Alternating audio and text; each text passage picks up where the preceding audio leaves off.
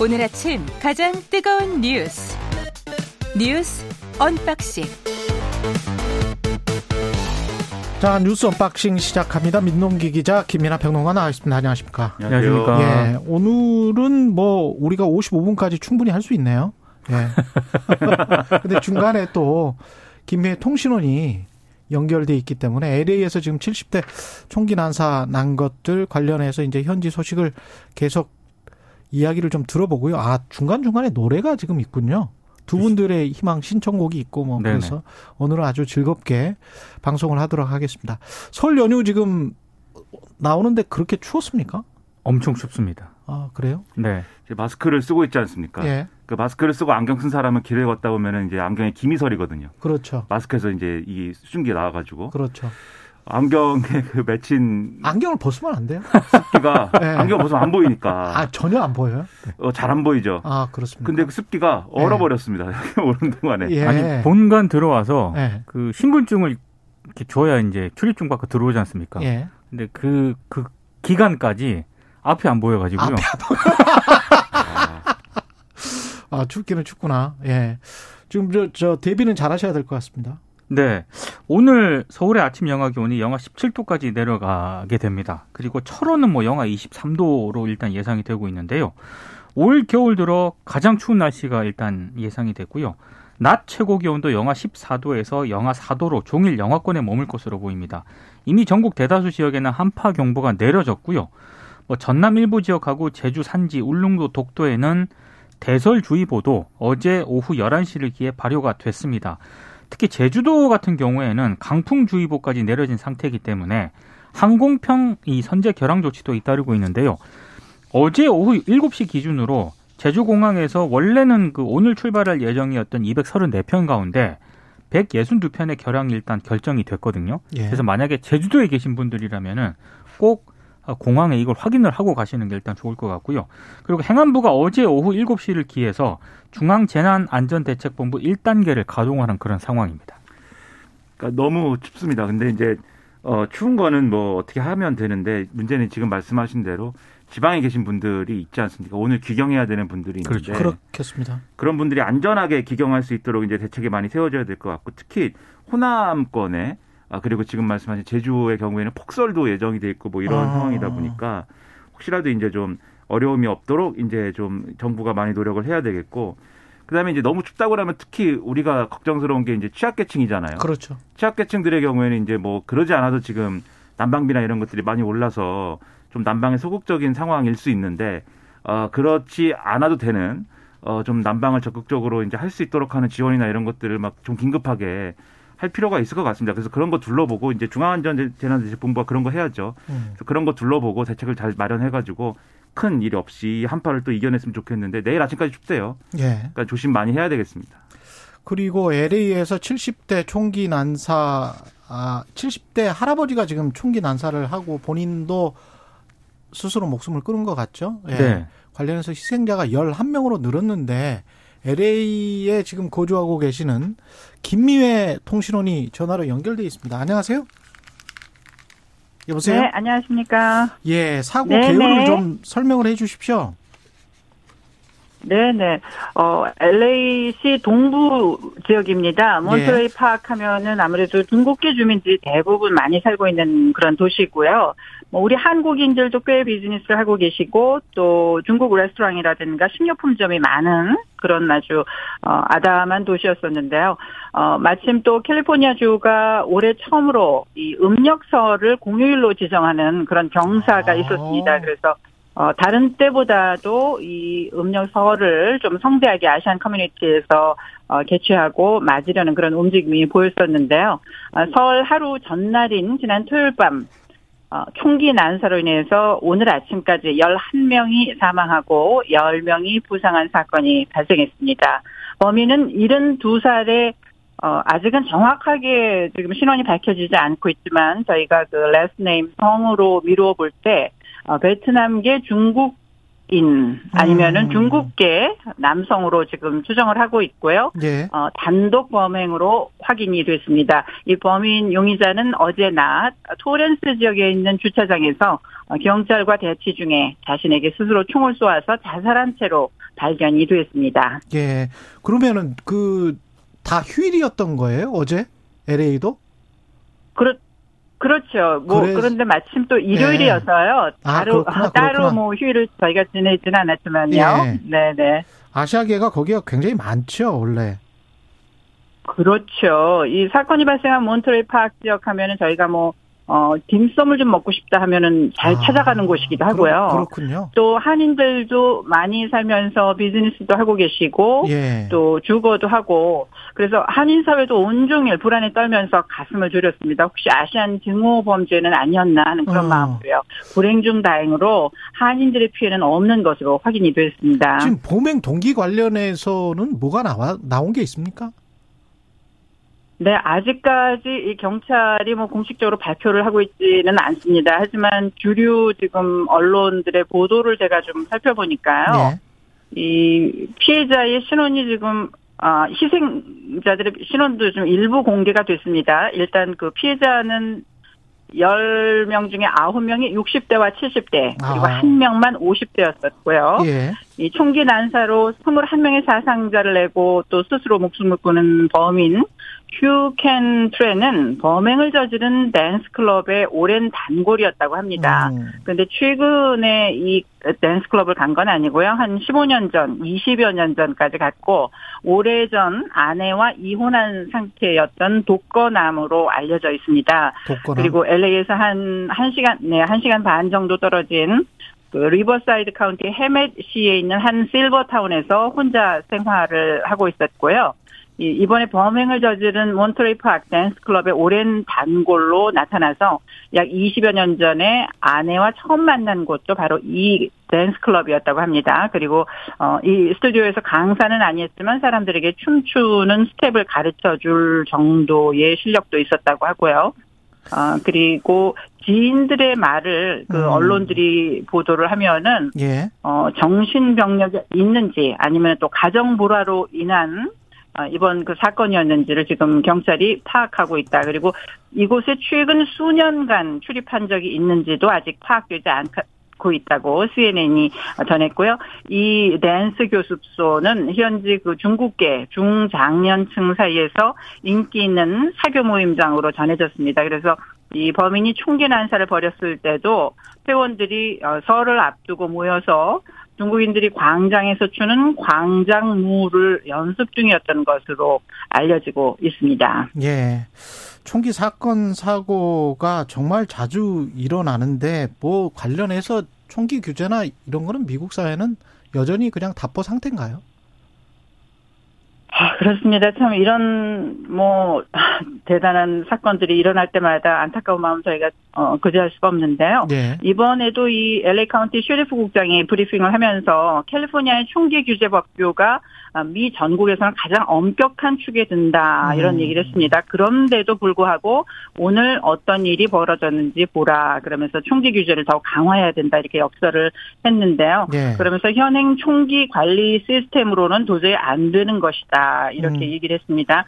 이번에도 이런 사건 때문에 총기 규제 주장이 또 주목을 받겠지만 결국은 공화당과 총기 규제 반대 로비 단체들의 반대에 부딪혀서 근본적인 안전 강화 조치는 이루어지지 않을 것이다. 이런 어, 체념 섞인 관측이 압도적으로 어, 우세한 그런 어, 모양새를 보이고 있습니다. 예. 그리고 이번 사건 직후에 다시 제기되고 있는 총기 규제 강화론, 음. 뭐 미국에서 집단 총격 사건들이 발생할 때마다 나오는 대표적인 반응이다 이렇게 언론들은 평가를 하고 있습니다. 일종의 뭐 리추얼처럼 관행처럼 이렇게 계속 이런 사건 사고가 되풀이 되는데 아무런 네네. 뭔가가 이루어지지 않는다는 게 참 다 다른 나라 입장에서 봤을 때는 좀 이상하다 이렇게 느껴지기도 합니다.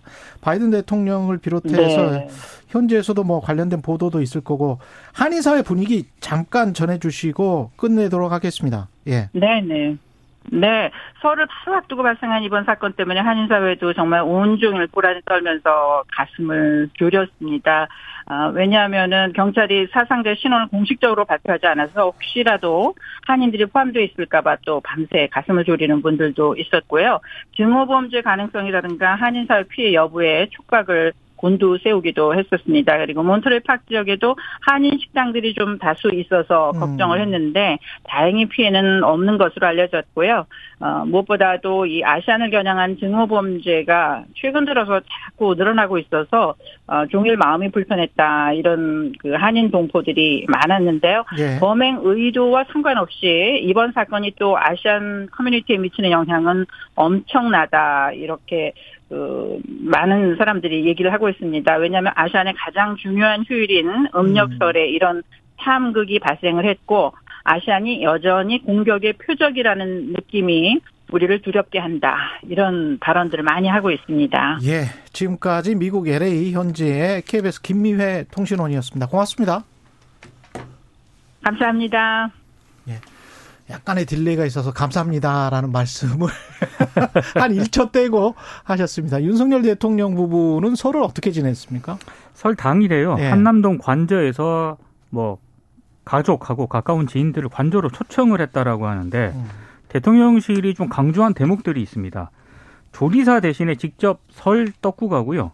어묵탕, 달걀말이, 만두 등을 만들어서 손님들에게 대접을 했다. 이걸 굉장히 강조를 했고요. 예. 조리사를 비롯해서 관저 직원들 모두 각자 가족과 명절을 쇠도록 하고 관저에는 이제 최소 경호 인력만 지금 남긴 것으로 지금 알려지고 있는데 또 반려동물까지 밥까지 손수 다 챙겼다. 뭐 이런 부분들을 대통령실이 굉장히 강조를 하더라고요. 음. 그러니까 대통령이 뭐 그 과거의 인터뷰에서 뭐저 계란말이는 참 잘하시는 것 같아요. 그렇죠 뭐 늘 계란말이는 나옵니다. 그렇습니다. 네. 이 과거에 이제 뭐, 모 프로그램에서 뭐 스테인레스 팬으로 뭐 이렇게 계란말이를 했다 네, 그래서 그게 굉장히 나왔었죠. 뭐 화제가 되기도 했는데 스테인리스 팬으로 계란말이 하는 거는 좀 어렵습니다, 사실은. 그렇죠 스테인레스 그렇죠. 팬으로 계란을 다루는 네. 게 보통 일은 아니에요. 사실 이게. 모양이 네. 나오기가 힘들거든요. 그렇죠. 네. 이게 이제 어 대통령이 심지어 이제 뭐 변호사라든가 검사를 안 했으면은 뭐 식당을 하라고 아버지가 그랬다 네. 뭐 이런 얘기도 할 정도로 음식의 진심인데 음. 저는 이런 생각이 듭니다. 이게 좋은 일이에요. 어쨌든 그 친지들하고 이제 직접 밥을 이렇게 해서 어 좀 먹으면서 네. 어쨌든 그걸 했어야 될 조리사나 이런 분들이 명절을 세게 된 건 좋은 일인데 저는 오히려 여기에 좀 메시지가 좀 있었어야 되지 않을까 이런 생각이 듭니다. 이게 요리를 뭐 하면서. 그 예. 예를 들면은 어 누구나 명절 휴가를 어 마음 편하게 보낼 수 있도록 하겠다든지 그런 차원에서 우리가 이렇게 했다든지 이런 메시지가 있으면 좋지 않습니까? 또는 이런 또 이런 그 명절 밥상을 지금 친지들하고 뭐 주변 가까운 사람들과 함께 먹었다 이렇게 했는데 또 이 기회를 통해서 예를 들면 어려운 분들이라거나 지금 소외되어 있는 분들하고 같이 뭐 이렇게 식사를 하는 모양새를 만들 수 있는 거잖아요. 하다 아, 못해 그런 분들을 초대한다거나. 그렇죠. 하다 못해 지금 언론하고 관계가 좀 안 좋았는데 예. 기자들한테 한 김치찌개 끓여서 준다고 한 약속도 있지 않습니까? 그거는 약속을 안 지켰죠. 그렇죠. 근데 네. 예를 들면 이런 기회에 뭐 한번 해본다든지 물론 기자들도 뭐 해본다든가. 명절을 세야겠지만 예. 설날에 김치찌개는 좀 그런 것 같고요. 예. 그렇죠. 떡국이 있으니까 예. 그러니까 이렇게 좀 많이 활용을 했을 수 있지 않았을까 싶은데 오히려 음. 저는 그러면 여기에 초대된 사람들은 누구지? 뭐 이런 의문이 오히려 생기기도 하고 그런 점에서는 이 대통령실이 이런 기회를 또 뭐든지 뭐 쇼로 만들면 안 되겠지만 음. 정무적으로 활용할 수 있는 대통령의 정책적 메시지로 갖고 갈 수 있는 이런 모양새가 더 좋지 않았을까라는 생각도 저는 좀 듭니다. 그리고 이란 이야기가 또 오늘도 계속 뉴스에 나오고 있습니다. 외무부에서 윤석열 대통령 발언과 관련해서 입장을 밝혔는데 조치가 충분하지 않다. 그러니까 아랍에미리트의 적은 이란이라는 그 윤 대통령 예. 발언과 관련해 가지고요. 우리 정부의 대응을 일정 부분 긍정적으로 평가는 하긴 했습니다. 긍정적으로 평가를 하면서도 네, 근데 조처가 충분하진 않다. 이렇게 이제 얘기를 했는데요. 어, 그 정례 기자회견을 현지 시간으로 이제 23일에 가졌는데 이때 이란 외무부 대변인이 기자들하고 이제 막 질의응답을 하지 한 거 아니겠습니까? 예. 근데 이, 이 대목과 관련된 질문이 나왔어요. 그러니까 정확한 지금 이 이란 외무부 대변인의 평가는 이렇습니다. 테헤란과 서울에서 우리는 진지한 입장을 전달했다. 대화에서 한국 정부는 실수를 바로잡으려는 의지를 보였다. 우리 관점에서 그런데 한국 정부의 조치는 충분하지 않았다. 이제 이렇게 평가를 한 겁니다. 어, 이거는 지금 윤 대통령의 발언과 관련해서 양국이 대사를 막 서로 막 맞춰치를 하지 않았습니까? 그렇죠. 그 이후에 처음 나오는 이란 정부 측의 반응인데요. 어, 일단 뭐 계속해서 이제 한국 정부의 대응을 좀 지켜보겠다. 아마 이런 쪽으로 해석이 좀 충분히 가능한 그런 대목인 것 같고요. 근데 그러면서 이란 외무부가 한국 정부의 동결 자금 반환 약속을 계속 이행하라. 이걸 거듭 촉구를 했습니다. 음. 기자회견에서 이란 외무부 대변인이 직접 밝힌 내용인데요. 동결 자금 문제를 해결하기 위해서 한국 정부의 노력에 만족하지 못하고 있다. 한국 내 이란 자금은 양국의 다른 현황과 관계없이 반환돼야 한다. 이런 입장을 계속 밝히고 있는 그런 상황입니다. 그러니까 이게 뭐 처음부터 뭐 가까운 나라들 사이에 뭔가 이런 책 잡힐 일이 있으면 그러면 사실 가까운 나라들끼리 그랬으면은 그건 어쨌든 잘 어떤 외교적 리스크를 최소화하면서 이제 소화할 수가 있는데 외교적으로 뭔가 현안이 있는 사이들 뭔가 두 나라가 협상을 해야 되거나 뭔가 이제 얘기를 해야 될 현안이 있는 경우에는 그렇게 책을 잡히면 바로 그걸로 이제 이용이 된단 말이죠. 그렇죠. 지금 이용하는 것 같아요. 이런. 그렇죠. 그래서 골치 아픈 건데 이 동결자금 반환에 대해서는 사실 우리도 골치 아픈 부분이 있는 겁니다. 이게 이게 돌려줄 수 있으면 우리가 그냥 돌려주면 되죠. 그렇죠. 근데, 근데 미국이 그렇죠. 예. 미국에 제재가 묶여 있기 때문에 이걸 돌려줄 수도 없고 그렇다고 해서 뭐 이란산 원유나 이런 문제에 대해서도 우리 미국의 어떤 입장이나 이런 거를 뭐 따라갈 수밖에 없는 것이고 이런 이란에 대한 전반적인 경제 제재가 완화되거나 이렇게 가지 않으면은 이 동결 자금 문제를 해결할 수 있는 그런 조건이 우리로서는 안 되는 건데 그러면 이란이 이렇게 요구를 할 때 우리가 할 수 있는 대답은 뭐냐? 첫째로 뭐 무조건 우리는 뭐 다 안 되고 모르겠다 뭐 이렇게 할 수는 없는 거잖아요. 그러니까 이란이 아마 기대하는 거는 미국에 대해서 뭔가 이제 우리가 입장 표명을 해주거나 미국을 뭐 설득을 해주거나 그래서 이거 이것과 관련돼서 뭔가 예외를 인정받거나 뭐 이런 노력들이 하나가 있을 것이고 두 번째는 동결 자금 문제를 해결 못하겠다고 하면은 뭔가 다른 걸 달라 뭐 이런 그렇죠. 쪽으로 갈 수도 있는 것이고 이러면서 사실은 이 양자 간의 어떤 협상 구도에서는 우리한테 상당히 불리한 구도가 조성이 막 되는 거거든요. 그래서 현명하게 돌파를 해야겠지만 사실 이런 문제들을 계속해서 발생시킬 수 있기 때문에 계속 말씀드리지만 대통령의 어떤 리스크나 이런 것들이 조정이 되고 조율이 돼야 되는 겁니다. 그래서 이걸 어떻게 현명하게 해결해야 될까는 사실은 좀 시간이 필요할 것 같아요. 당장 무슨 뭐 미국의 입장이나 이런 게 바뀌지 않을 것이기 때문에 그런 점에서는 이 리스크를 계속 최소화하는 외교적인 노력을 계속 거듭해 나가는 수밖에 지금 없는 것 같습니다. 예 대통령이 부적절한 이야기를 한 거는 사실이고 그런 말을 거기에서 할 필요가 없잖아요. 그리고 다른 나라에 가서 아랍에미레이트에 가서 이런 이야기를 우리가 왜 할 필요가 없고 언제든 설린 우호의 관계가 될 수 있는 나라들이고 이란 같은 경우는 뭐 옛날에 페르시아 그렇죠. 였잖아요. 이재호 전 장관도 어제 나와서 페르시아 노래 신청까지 했었죠. 예. 트로트 신청까지 했었는데 신라 묘역에도 보면 서역이라는 그, 그 서역에서 온 무슨 사람들 이야기 나오고 그러잖아요. 그렇죠. 네. 그 서역 관련해서 무슨 뭐 상들도 있고 그런데 그게 다 페르시아고 이란입니다. 그렇죠. 그게 네. 예. 그리고 우리 건설사들도 그렇고 사실 우리 기업들이 이란을 비롯한 중동에 가서 돈을 많이 벌었잖아요. 사실 또. 그렇게 돈을 벌고 한 것의 어떤 배경은 그 중동의 복잡한 정치적 상황이나 뭐 그런 것에 관계없이 막 중동 국가들끼리 서로 막 대립하고 싸우고 막 자기들끼리 막 쏘는 와중에도 우리는 거기서 계속 그 현장을 지키면서 그랬어요. 네, 건설을 계속 해 나가면서 네. 막이 없는 방법을 동원해 가면서 그렇게 한 것에 대한 신뢰가 있었기 때문에 박정희 전 대통령 때부터 그렇 그렇죠. 게 했죠. 그렇죠. 그런 신뢰가 있었기 때문에 우리 기업들이 거기서 많이 경제적인 어떤 이득을 얻은 건데 음. 이런 것들이 한순간에 이런 정치적인 어떤 그러한 문제로 연결되는 다소 이제 좀 아니했던 그런 순간들 때문에 음. 그런 것들이 훼손되는 것은 상당히 우리로 국익으로서도 상당한 훼손이 있는 거죠. 이게 국민의힘 의원들, 뭐 하태경 의원도 그렇고 여러 의원들, 특히 이제 안철수 의원 같은 경우에는 지금 당 대표 후보이기 때문에 의미가 있습니다. 윤석열 대통령의 아랍에미레이트 관련 발언을 옹호했습니다. 최경련 최강 시사에서도 그랬고요. 네. 예. 그러니까 이게 민주당이 외교 참사라고 이제 비판을 하지 않았습니까? 근데 그 민주당 비판에 대한 일종의 약간 반응인 것 같아요. 음. 그래서 오게티를 침소봉대해서 국익 외교를 훼손하려 들면 안 된다. 이렇게 이제 어제 페이스북에 이제 글을 올렸는데 뭐 외교를 하다 보면은 뭐 이런 이런저런 일도 발생할 수 있다. 근데 너무 이거를 막 침소봉대 해 가지고 막 국익 외교를 뭐 훼손하고 이런 식으로 간다는 것 자체가 아 조금 좀 심하다. 뭐 이런 취지의 글이고요. 다만 이제 이런 부분은 있습니다. 문재인 정부가 무리한 탈원전 정책을 추진하려 하려고 하다가 음. 아랍에미리트와의 경제 협력 관계를 후퇴시켰는데 윤 대통령이 이걸 만회하기 위해서 어, 뭐 여러 가지 국빈 방법으로 이런 노력을 성사시켰고 큰 경제 외교 성과를 안고 돌아왔다 이렇게 높이 평가를 했는데 이거는 이 자체보다는 전당대회를 앞두고 그렇겠죠. 안철수 의원의. 여러 가지 네. 좀 메시지로 해석을 하는 게 좀 좋지 않을까 싶습니다. 나는 대통령을 사랑한다. 네, 이게 예. 뭐 안철수 전 의원이 아무래도 이른바 이제 친윤 뭐 후보 이렇게 도장이 찍혀 있는 건 아니기 때문에 예. 내가 약간 색깔이 그렇고 그다음에 중도 공약이나 수도권을 중시하지만 그래도 대통령의 어떤 연대 보증인이다 이걸 내세워 가지고 이제 움직임이 있는 건데 근데 저는 그런 부분은 평가하고 싶어요. 어쨌든 옥의 티다라는 건 인정했다. 티라는 것은 인정했다. 이전에 이제 정부와 그다음에 이 저 국민의힘의 어떤 대응을 보면은 인정을 안 하잖아요. 이게 티라는 것을 맞는 얘기 했는데 왜 그러냐 이렇게 나오는데 맞는 얘기는 아닌 거예요. 대통령 말씀이 그리고 이제 저는 이제 어 이런 문제에 대해서도 또 국민의힘이 인정할 것은 인정하면서 어 이전에 이제 외교적인 어떤 리스크처럼 그런 상황으로 몰고 가는 것은 우려가 되는데 지금 안철수 의원 이렇게 얘기하지만 다른 의원들은 사실 또 어, UAE에 적은 이란 맞는데 왜 그러냐 이렇게 가기도 하고. 아니, 그럴 필요 없어요. 그렇죠. 그렇죠. 그렇게 예. 하지 말아야 되고요. 외교부 외교부 차관 불러다 놓고 자꾸 그렇게 대답하라고 하는데 음. 얼마나 곤란하겠습니까 외교부가. 그리고 탈원전 얘기는 지난 정권에서 그런 일은 있었죠.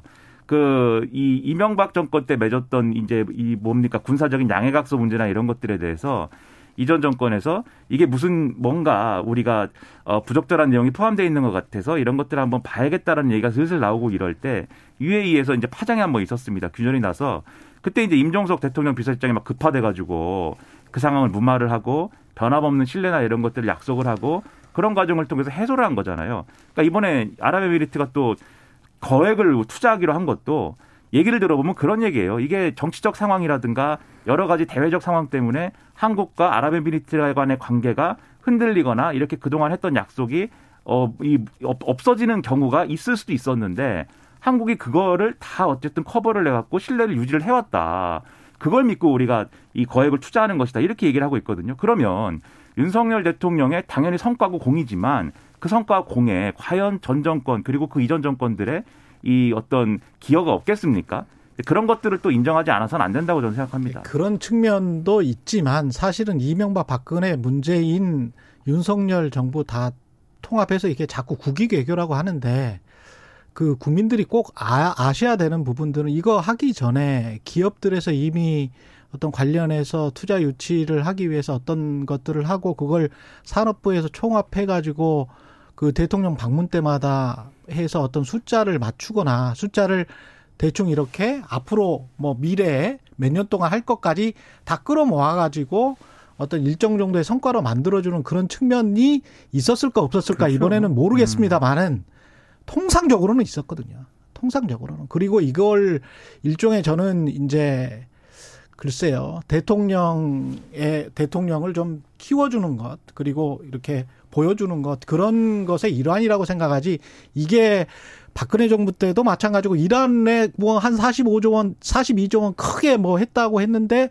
그게 다 MOU였고 나중에 된 게 얼마 없었잖아요. 이게 한두 번이 아니기 때문에 그렇죠. 이걸 가지고 이게 모든 것이다. 이게 뭐 300억 달러 가- 갑자기 뭐 1년 만에 들어온다. 그리고 그 투자를 할 때 이 사람들이 돈을 꽁으로 주는 것도 절대 아닙니다. 그렇죠. 예. 실제로 우리도 뭔가를 내놔야 되는 아니, 것이고. 그럼요. 예. 투자라는 게 그런 거죠. 이게 문재인 정부건 윤석열 정부건 모든 정부가 다 똑같아요. 근데 홍보를 그렇게 하는 거예요. 홍보를 정말 솔직해집시다. 솔직해집시다. 네. 예. 이거는 취재를 제가 하면서 이게 한두 번도 아니고 계속 이러면서 무슨 국위 개그가 뭐 어쩌고 저쩌고 하는데 아유. 불변의 뭘- 법칙이 있지 않습니까? 예. Give and take. Give and take입니다. 그래서 어느 예. 날은 그런 생각도 그날- 들어요. 그말 그만 그만 하니까 어떤 그 시기가 잘 맞아서 그런 것들도 있을 수가 있고 뭐 그리고 그렇습니다. 예. 그런 생각도 가끔은 듭니다. 이거 MOU라고 이제 했는데 사실 예. 역대 정권 다 포함해서 막 똑같은 약속 두세 번씩 한 거 아닌가? 이 중동의 국가들이 뭐 그런 아니, 생각도 막 충분히 들고. 있어요. 아, 그렇죠. 예. 그러니까 나중에 검- 것들이 나중에 검증을 해보는 언론이 지금 어디 있습니까? 음. 그렇죠. 저는 검증 취재를 한 두 번 정도 해봤기 때문에 이런 말씀을 드리는 거예요. 자신 있게 어떤 정부도 이게 300억 달러다 그러면 그게 그대로 그리고 그 절대 공으로 주는 돈이 아닙니다. 그렇죠. 예. 그래도 문제 없는 예. 것보다는 난 것 같으니까 아, 이제 그럼요. 말씀을 드리는 거죠. 네. 그럼요. 예. 민동기 기자의 그 신청곡 좀 듣고 다시 돌아올 텐데 오아시스의 와레버. 예. 아, 이 노래 가사가요. 예. 나름 긍정적인 의미가 있어서 제가 신청곡으로 가져왔습니다. 예. 와데버 가사 중에 뭐 내가 뭐 좋아하는 게 옳든 그르든 다 괜찮다. 뭐 이런 부분도 예. 있거든요. 내가 좋아하는 게 무엇이든지 간에 나는 긍정적으로 생각하겠다. 네. 그러니까 예. 여러분들 앞에 혹시 최강 시사 우리 청취하시는 분들 앞에 예. 뭐 여러 가지 문제가 복합적으로 놓여 있더라도 뭐가 되든 간에 나는 극복하겠다. 예. 와레버 괜찮- 극복하겠다. 네, 예. 괜찮습니다. 노래가 6분 21초여서 다는 못 틀어드리고 날씨 교통 정보까지 듣고 다시 돌아오겠습니다. 네, 루쿠님, 민동기 기자님 노래 취향 깜놀. 정경호님은 와 오아시스 와레버 명곡이네요. 지금 저 방송이 약간 꺼진 사이에 노래가 나가는 사이에 alterna-, alternative rock에 관해서 이야기를 하고 있었는데 아 이 노래 좋네요. 아, 저는 이, 처음 들었는데. 네네네. 예. 제가 좋아했던 노래고요. 예. 이게 약간 좀 연식이 된 노래입니다. 아, 예. 예. 하지만 연식이 된 노래도 예. 지금 들으니까 좋네요. 아, 좋네. 네. 저도 이제 어렸을 때 많이 들었던 노래고 음. 오아시스 좋아했는데 아, 이 얘기가 여러 가지 얘기가 있어요, 오아시스는. 그리고 오아시스라고 할 때는 예. 그 한때 라이벌로 이제 불렸던 밴드가 있습니다. 블러라고. 네네. 네. 근데 블러는 약간 뭐랄까 그때 이미지가 약간 뭐랄까 이렇게 얘기하면 안 되는데 네. 약간 똑똑한 사람들이 듣는 들을 것 같은 그런 이미지였고 오아시스는 그래도 이렇게 약간 저처럼 이제 뭐가 좀 흑수저들이 많이 들을 것 같은 이미지가 있어가지고 둘이 라이벌 구도였는데 네. 그래서 저는 오아시스를 그래서 좋아했죠. 그렇군요. 기타리스트 겸 음악 평론가 김민아 김민아 선생의 일부 끝곡 신청곡도 기대해 주시길 바라고요. 홍준표 시장은 나경원 전 의원을 계속 직격하고 있습니다. 근데 네. 직격을 네. 하면서 요즘 드는 생각은 예전에 이렇게 쌓인 게 맞나 이런 생각이 들 정도로 좀 있는 것 같아요. 요즘 이제 그 자주 등장하는 단어가 있거든요. 음. 수양보들이라는 단어가 수양보들을 계속 나경원은 수양보들이다 이렇게 이야기를. 그러니까 어제도 페이스북에 수양보들 리더십보다는 목표를 세우면 좌고우면하지 않는 굳건한 리더십으로 나라를 이끄는 정치인들이 많아졌으면 좋겠다 이런 글을 썼는데 여기서 이제 수양보드 리더십을 뭘 말하는 거냐? 결국에는 나경원 전 의원을 겨냥한 것으로 해석이 되고 있습니다. 이게 왜 그러냐면 지난 17일에도 홍준표 시장이 나경원 전 의원을 향해서 소신도 없이 이리저리 권력에 따라 움직이는 방황하는 수양보들 정치인이다. 이렇게 이제 비판을 한 적이 있었고요. 예. 그리고 지난 9일에도 나경원 전 의원을 겨냥을 해서 친이에 붙었다가 잔박, 그러니까 잔류한 친박계에 붙었다가 이제는 또 친윤에 붙으려고 하는 걸 보니 참 딱하다. 여기저기 시류에 따라 흔들리는 수양버들로 국민들을 더 현혹할 수 있겠느냐 이렇게 비판을 한 적이 있습니다. 그러니까 이게 나경원 전 의원을 향해서 계속해서 지금 이 전당대회 이게 불출마를 압박을 하고 있는 그런 상황인데 나전 의원이 좀 입장을 표명을 하지 않겠느냐 이런 전망이 나오고 있는데요. 계속해서 지금 장고 중입니다. 근데 언론들의 해석을 보니까 여전히 좀 출마 의지는 있고 그 시기를 조율 중이다 이런 지금 분석을 내놓고 있거든요. 그래요? 아, 이거는 근데 언론들의 분석과 전망이 맞을지는 조금 유시민 전 장관 같은 경우는 50.1%로 불출마를 한다 뭐 이렇게 이야기를 했죠. 그렇죠. 그 미들레 네. 칼럼에서 이제 그렇게 얘기를 했는데 네. 언론들의 해석이 맞을지 어쩔지는 조금 더 네, 봐야 될 것 같습니다. 지금 참전하는 분들이 많습니다. 사실은 네. 유시민 전 의원도 참전을 했고 이재호 전 장관 같은 경우는 최경련의 최강 시사에서 어제 이야기를 했고 이 관련해서 좀 이야기 나눠볼까요? 예. 그러니까 이게 어 홍준표 시장의 이제 나경원 전 의원에 대한 계속되는 지적이 동원되는 말이 있어요. 그게 이제 음. 말씀하신 수장버들이 하나가 있고 또 하나는 이미지 정치가 있습니다. 근데 이 이미지 정치로 언제까지 이렇게 먹고 사느냐 뭐 이런 비판을 아. 많이 하는데 그러게 같은 의미죠 사실은 수장버들하고 이미지 정치라는 게 자기 주관이나 노선이 없고 어떤 이미지만 가지고 이제 내용 없이 정치를 한다 이런 얘기니까. 음. 근데 이제 홍준표 시장의 그런 지적이 저는 뭐, 뭐 틀린 지적이라고 생각 안 하고 그리고 음. 사실 정치권에 그런 인물이 뭐 한두 명입니까? 굉장히 많이 있고 음. 그리고 또 더 나아가서는 홍준표 시장도 어떻게 보면은 그렇죠. 그렇죠. 아니, 모든 사람이 이미지가 어느 정도는 있죠. 그렇죠. 그게 실체와 얼마나 가깝느냐. 음. 그렇죠. 좋은 이미지라면.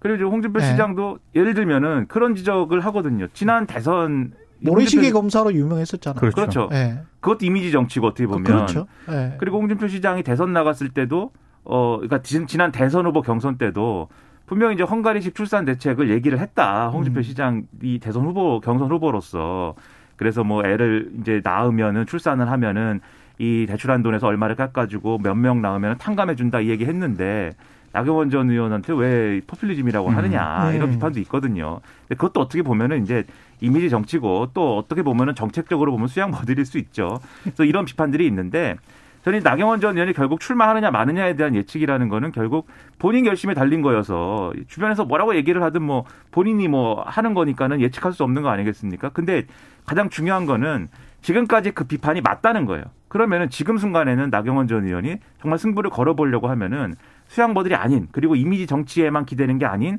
뭔가의 행보와 뭔가의 어떤 단서들이 나와야 되는데 음. 지금까지 그게 또 없어요. 요 그렇죠. 바로 어제까지만 해도 없습니다. 그런 것들은 누구를 만났다라고 하고 뭐 지금 뭐 언론 그렇죠. 보도가 되는 거는 이해창 전 총재 만났다라고 그러는데 본인은 정치 입문시켜 준 사람이긴 하지만 지금 만나는 게 무슨 의미인가도 잘 모르겠고 음. 그래서 이건 나오더라도 지금 상당히 공간이 없어진 상황이기 때문에 성과를 내기가 상당히 힘들어졌다라고 저는 생각을 합니다. 반면에 이재호 전 장관 같은 경우는 당의 초선 의원을 향해서 이건 집단 린치다. 정당사에 없었던 일이다. 이렇게 지금 주장을 하고 있고 유시민 전 의원 같은 경우는 대 통령실을 향해서 이건 뭐 당무 개입 정도가 아니고 뭐 당대표를 만들고 있다. 그 과정에서 나경원이 희생되고 있는 거다. 이런 뉘앙스잖아요. 그러니까 이재호 전 의원 같은 경우 이제 상임 고문이죠. 국민의힘 상임 고문 이재호 고문의 얘기하고 음. 유시민 전그 유시민 전 노무현 재단 이사장의 얘기가 그 일맥상통하는 부분이 저는 있다라고 생각을 그렇죠. 하는데요. 네. 일단 이재호 고문 같은 경우에는 초선 의원 50명이 성명을 내서 어. 나경원 전 의원에게 굉장히 좀 강한 톤으로 비판을 하지 않았습니까? 근데 이게 이제 이재호 고문의 얘기는 뭐 최강 시사 들으신 분들 잘 아시겠지만 어제 예. 정당 사에 있을 수 없는 일이다. 아무리 대통령에게 잘 보이고 싶다고 해도 그래서는 안 된다. 아무리 공천 때문이라고 하지만 그러니까 결국에는 공천 때문에 초선 의원들이 이러는 것 아니냐라고 그렇죠. 이제 사실상 비판을 한 거고요. 예. 아, 유시민 그 전 이사장 같은 경우에 어제 이제 칼럼에 쓴 내용을 보면은 결국에는 김기현 의원이 이제 당 대표가 된다고 하면은 음. 그 다음은 공천 학살극이 진행이 될 것이다라고 이제 전망을 했습니다. 왜냐하면 어, 결국에는 윤심 마케팅으로 당원 지지율을 높인 지금도 김기현 의원 같은 경우에는 이 국민 지지율이 굉장히 낮게 나오지 않습니까? 그러니까 그런 사람을 왜 윤 대통령이 당 대표로 만들려고 하느냐? 결국에는 어, 윤핵관들이 윤 대통령의 결재를 받아서 음. 어, 다음 총선에서 공천권을 결정을 할 것인데 그럴 경우에 대비했을 때 보면은 음, 음. 이제 공천 학살극이 진행이 되지 않겠느냐 이렇게 전망을 하고 있거든요. 예. 그러니까 초선 의원들이 입장을 내더라도 과거 같으면은 초선 의원들이 뭔가 정론을 얘기하는 분위기가 있었잖아요. 맞아요. 그렇죠. 예, 뭔가 가치, 명분 이쪽이었는데 너 나오지 마. 그것도 중진 의원한테. 그러니까 말이죠. 예. 그리고 그, 그 어떤 표현의 세기도 음. 대한민국에서 추방돼야 된다 뭐 아, 이런 그렇죠. 거는 너무 셌죠. 명확하게 뭔가를 과시하고 싶은 거고 그 과시하고 싶은 욕망이라는 것은 지금 이제 말씀하셨듯이 결국은 공천을 대비한 줄석이다.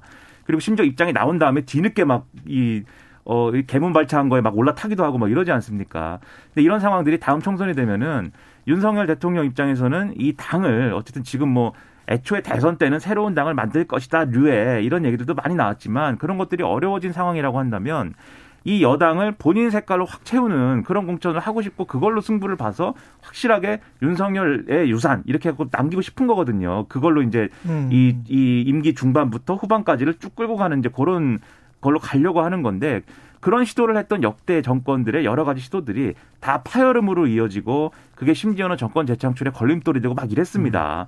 그렇다는 거를 고려를 해볼 때는 분명히 이제 대통령이 자기 주도로 전국을 끌고 가고 싶은 의지 자체를 부정할 수는 없는 일이지만 이렇게 무리해 가면서 누가 봐도 이거는 이 대통령실에서 이제 망치로 두들겨 가지고 이렇게 된 거다라는 생각이 들게끔 만드는 그런 방식으로 쭉 밀어서 이렇게 만드는 것에 대해서는 분명히 이거는 후과가 있는 일이다. 정치적으로 정치적으로도 손해고 명분으로도 옳지 않다. 그걸 누구나 다 알고 있는데 음. 여당에서는 모르겠습니다. 누구나 다 아는 일을 별로 공감하지 않는 것인지 잘 모르겠습니다. 이거는 여당뿐만이 아니고 민주당까지 제가 여러 차례 이야기를 하지만 사람의 목적을 두고 사람의 마음에 따라서 뭐 윤석열, 문재인, 이재명 이런 정치는 제발 하지 않았으면 좋겠어요. 맞습니다. 네. 정책이나 가치가 어, 그, 저거 맞는 것 같다. 그쵸. 라고 하면 국회의원들이 입법기관이에요. 그러면 그것과 관련해서 나는 이런 이런 생각이 있고 아니다. 반대다라고 하면 그 당에서도 반대 입장이 나올 수가 있는 거거든요. 그런 정치가 돼야지 좀 선진적인 정치지. 이거 언제까지 사람만 보면서 음. 공정권만 보면서 이렇게 할 거예요. 이거 아닙니다, 진짜. 이렇게 정치하면 안 됩니다. 그렇죠. 그리고 이게 이게 무슨 민생이랑 무슨 상관이 있어요, 이게. 그 이런 일이 있으면 예. 또 상대당에 대해서는 상대당이 하는 일에 대해서는 정론으로 비판을 해요, 막. 근데 자기들 일이 되면은 또 전혀 다른 모습을 보이거든요. 지난 네. 정권에 생각해 보면은 국민의힘이 민주당에서 금태섭 의원이 탈당하게 됐다고 그, 제, 그, 그랬죠. 징계받았다고 그렇죠. 얼마나 아. 비난을 하고 이견을 허용하지 않는다고 했습니까? 마찬가지 상황이고 지금 민주당도 사실 이 문제에 대해서 국민의힘 굉장히 비판하지만 음. 당내 상황이 뭐 이견을 허용하고 뭐 그런 분위기입니까? 그렇지 않거든요, 거기도. 그러니까는 서로에 대해서만 얘기하지 말고 스스로에 대해서 바꿔나가는 정치가 이제 돼야죠. 제발 사람 보고 정치하지 말고 정책과 가치를 보고 정치를 하고 그리고 유권자들도 제발 정책과 가치를 보고 투표를 했으면 좋겠습니다. 예. 사람 마음은 막 변해요. 그리고 그렇죠. 그분의 말대로 정치가 되지도 않아. 맞습니다. 어차피 합의해야 되는 거거든요. 그렇죠. 그렇죠. 예. 네. 히야 하야시 아 이름도 별로 그 야, 하야시 예, 영화에서 나왔던 이름인데 예. 일본 외무상이 독도는 일본 땅이라고 또 그랬네. 그러니까 정기국회 예. 외교 연설을 매번 하거든요.